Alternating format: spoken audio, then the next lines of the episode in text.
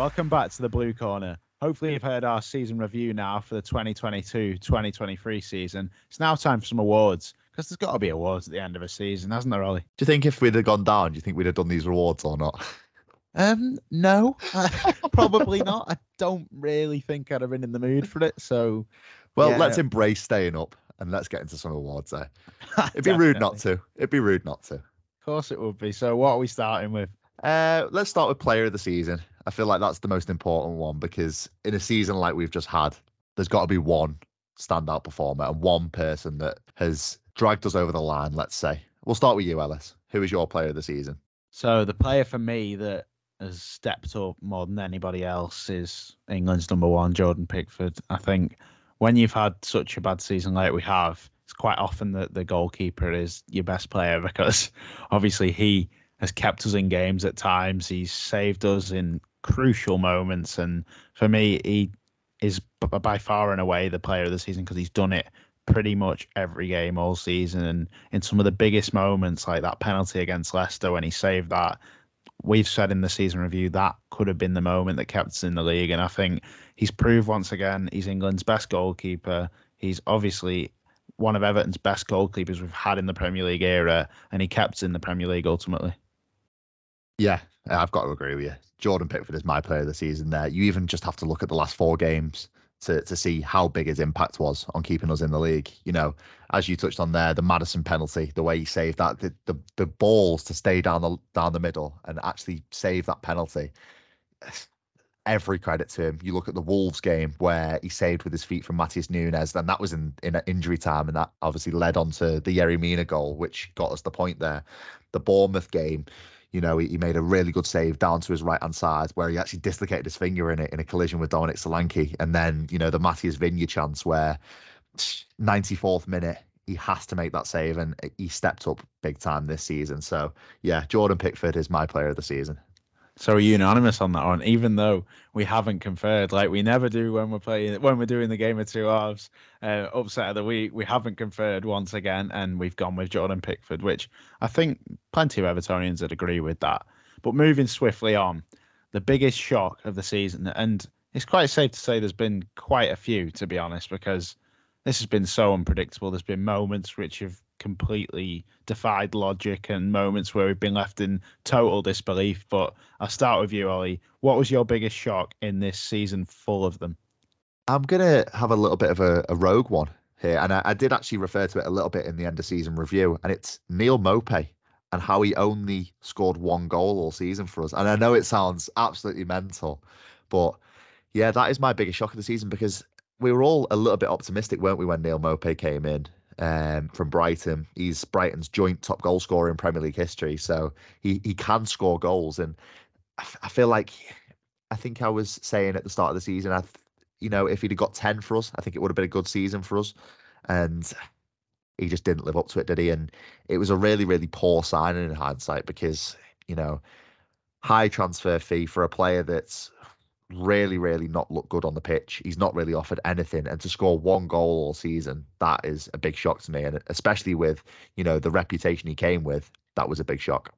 Yeah, I agree. It was a shock. Um, obviously, he scored around eight goals a season, didn't he, at Brighton? So you'd have expected mm. considerably more than one. I did have some reservations at the start because of the profile of player being a smaller player. Would he be able to replicate what Dominic Calvert Lewin can do? But I totally agree. You would not have expected him to end on only one goal, which he got at West Ham. It's disappointing, really. And I, you could look at the whole team and say, really, there should have been a lot more goals from everybody, and it was the reason why we were down there right until the end, wasn't yeah. it? But I would yeah. say, for my shock, I'm going to go with the game that has to be talked about. That Brighton game is the biggest shock for me because I woke up on that morning and I can tell you for sure that I was not waking up thinking Everton are going to win 5 1 today. I wasn't even waking up thinking Everton are going to win 1 0 today. So for me, that is without doubt the biggest shock of this season. And I think it'd probably be up there for Premier League biggest shocks of the season because yeah. who on earth and anywhere would have expected that? You know, I thought I'd just give the listeners a little bit of respite from, you know, us milking this result dry. So, but yeah, it has to be talked about, doesn't it? You, you know, that 5 1 victory Dwight McNeil had a fantastic performance. Doucouré was fantastic. I think everyone who put on the shirt that day really, really did give 100%. So, yeah, it has to be talked about. And I don't think, as you said before, I don't think anyone in world football would have even dreamed about seeing Everton 5 1 up at, at the Amex.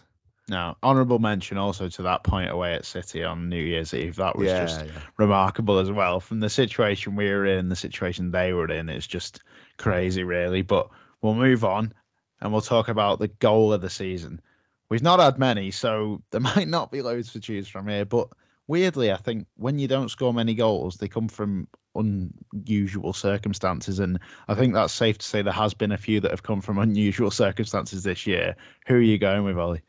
Well, it's interesting you talked about that that biggest shock and and the, the point at Manchester City and how we actually managed to get back into that game was for me the goal of the season. And Demarai Gray take a bow because the way he managed to put that in the top corner against Ederson, who is not a small goalkeeper, that for me is my goal of the season. And it should have been the Premier League goal of the season for me because you know, in a game like that at Manchester City, there's there's not a lot of chances, and, and the circumstances there where he had to just take it on. He actually slipped before taking the shot on.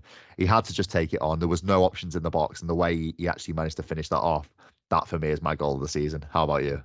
Oh, that goal was simply magical, wasn't it? And I think, yeah, the context of it was the big part of it because we were not getting many chances against City like you never do. And he just he just put that one in the top corner. It was dreamland for us in that away end at the Etihad. But I'm going to go with maybe a bit more of an obvious one, but I'm going to go with the Doucouré's against Bournemouth because that goal is the goal that's going to get replayed and replayed after this season and for years and years on. You know, that was the goal that kept us in the Premier League when we needed someone to step up. One man did, and that was Abdoulaye Doucouré. And the way that he struck that, I don't know if he'll ever hit a ball sweeter than that because it was just unbelievable, and it was a complete blur from the moment that went in. Oh, the, the technique that he used to, to put that ball in the back of the net, the way he managed to keep it down as well, because it could have quite easily blazed into the park end. But yeah, I, I think I, I, am inclined to agree with you a little bit. That is a close second, but for me, the, the Gray one just edges it. Right. So we're going to move on to a still player related award, and this one is going to be based on the transfer window. So who was the best player that we signed this season? I'm going to go for a little bit of an outsider here, and one that I don't think you will have agreed with me. I, I could be completely wrong. You might have agreed with me completely, but one that is is a little bit it's a little bit different, and it, it's only sort of come to fruition at the end of the season. And I'm going to go with James Garner because I feel like his performances in the last 10 games were another big factor in keeping us in the league. And you look at the performance at Wolves, where he, he put in a, a, really big shift at fullback. He played really well in midfield, and he is one of those players that is going to be so versatile for Sean Dyche in the coming seasons. And to to have him eh, on such a, a small fee from Manchester United and, and, no buyback clause, just a sell on fee, I feel like that is a, a really good piece of business and one that's sort of gone under the radar a little bit, especially among Everton fans. Yeah, I think you have to look at transfers in the round really. You need to look at all the different reasons for a transfer and what you can benefit from that transfer. And i think with james garner it goes further than just on the pitch. You've obviously got a player there who could have resale value in the future or could go on to be a player who could be a staple in our team for years to come. And he had a really difficult start didn't he with his back injury and not being able to get into the team as soon as he would have liked really but i do agree when he came in he offered a bit of energy he also offered a bit of guile. He kind of he works hard, but he also seems so composed when he gets hold of the ball. And I think he's impressed me in that sense that he seems to be a player who's much calmer than everyone else when he receives it, which is quite good, really, when you've got players like Doucouré who are a bit more get the ball and charge with it and aren't quite as composed on the ball. So I agree, he's been really, really important for us this season. Yeah, it's it's one of them where it's it's sort of a little bit of recency bias, isn't it? I feel like if you'd have asked me that in January and we hadn't even barely seen him play because of his back injury, as you said, but yeah, with a little bit of recency bias, I do feel like he was a, a really important signing. So we'll move on to your best signing. Who have you got? So I've gone with James Tarkowski. He was brought in as our first signing of the season in July. He actually came on our preseason tour with us, and I think he's just epitomized everything that you'd want an Everton player to do, really. He's come in at the back, free transfer, and he's a leader. He's a solid defender. He's no messing, no messing about at all, no nonsense defending. And he's been there for us in the key moments when we've needed a calm head and we've also when we've needed someone to take the sting out of a particularly aggressive situation. I think at times where things have gone wrong on the pitch, where there's been altercations, he's come in and made sure that our players don't do anything stupid. In the uh, Bournemouth game, there was an issue with Pickford and Solanke, wasn't there? And you just saw Tarkowski barge in and just defend his own teammates. And I think he sets the standard for the rest of the team in not only his performance but also how he fights for his other teammates. And I think I think his whole performances have been really solid for us. He had a little dip under Lampard when it started to go a bit wrong, but overall, I'd say he's been a great signing on a free, really, because we didn't pay a penny.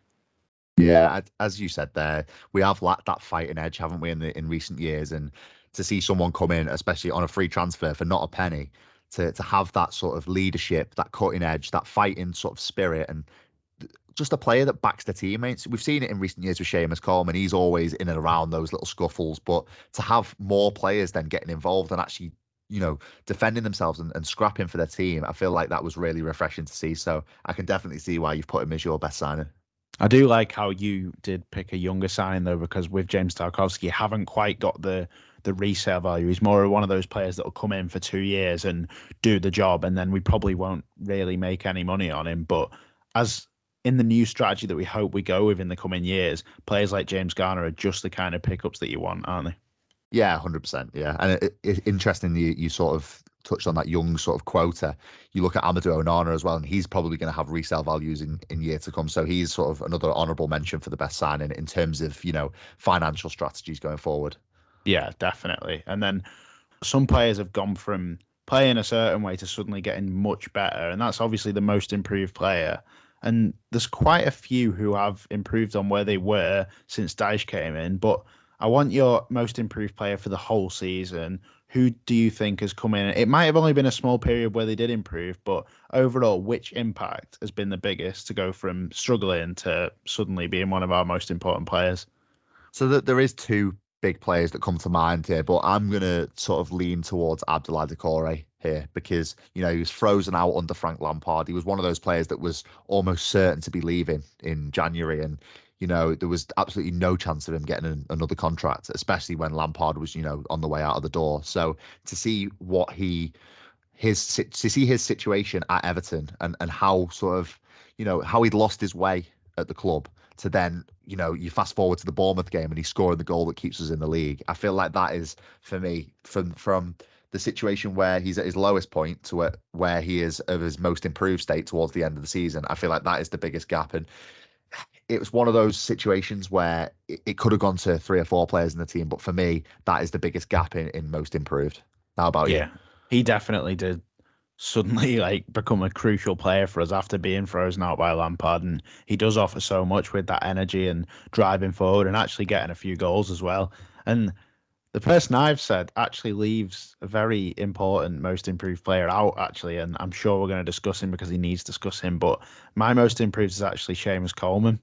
I think that this is quite a rogue one because normally it's the younger players you'd give this to. But I just want to say because last season, Seamus Coleman was struggling, and the narrative around him was we have to get someone to replace him for his own sake, really, because he was struggling and it was at the point where he shouldn't be the starting right back for us. And it seems like he's had a complete resurgence because the way he's played this season has shown nothing to suggest that he's done at all. And he's arguably improved defensively over the years as well. Of course, he's not the pacey player who's up and down the pitch that he was back in the day under Martinez and late under Moyes. But I think he's I think he's been one of our most improved players this season, and I think him as a captain has dragged the team on at times. And it was devastating to lose him against Leicester because I thought we could have really done with him in the last few games as well. But I felt like I really wanted to give Seamus a mention because he is an absolute credit to the club, isn't he? Oh yeah, hundred percent. And it's as you said, you don't want him tarnishing his legacy at Everton because he's been needed to be replaced for years because he has just lost that yard of pace. It it comes with age. It's it's no slight on Seamus. It does just come with age, doesn't it? And to, to lose that yard of pace as, as a fullback, it's almost one of the most important positions to have a little bit of pace about you. So it was almost for his sake, as you said, just not tarnishing his legacy and going out on a high.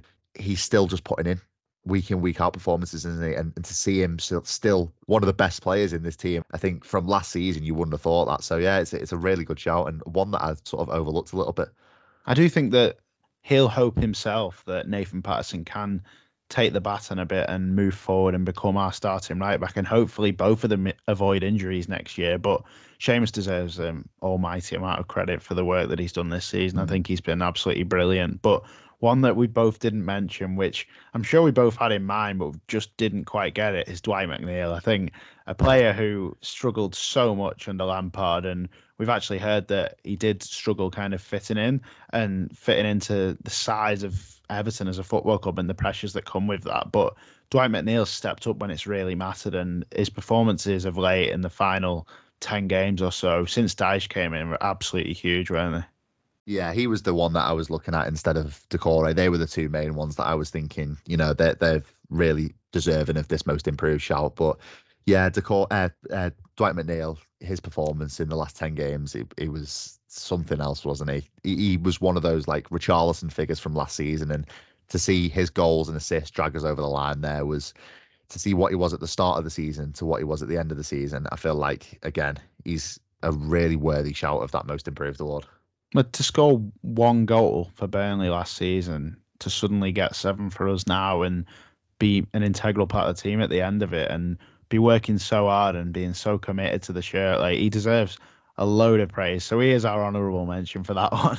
But yeah. now, away from the players, we have had some incredible experiences, however bad they have been at times. We have had some major experiences this season. We've been to most away games, most home games. We're both season ticket holders, and we've pretty much travelled everywhere together, me, you, and Joe, this season, haven't we? And it's been a roller coaster. But I want to talk about the experience at an away game that has been the best for you this season because we have had a load and we've had a load of bad ones, but we've also had some memorable moments, haven't we?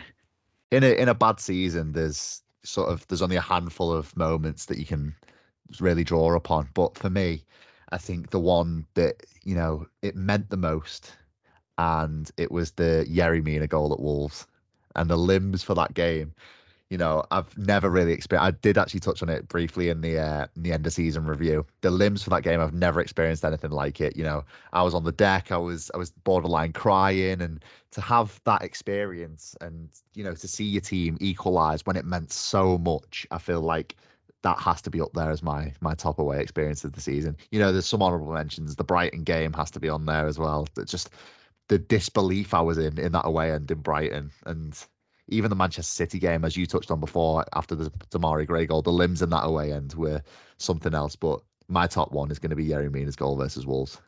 Well, considering we haven't won many, it's quite interesting how many you've just came up with there because I've actually got two that I want to talk about as well. So that leaves us with five quite memorable moments. So I suppose we've had a good time, haven't we? Really?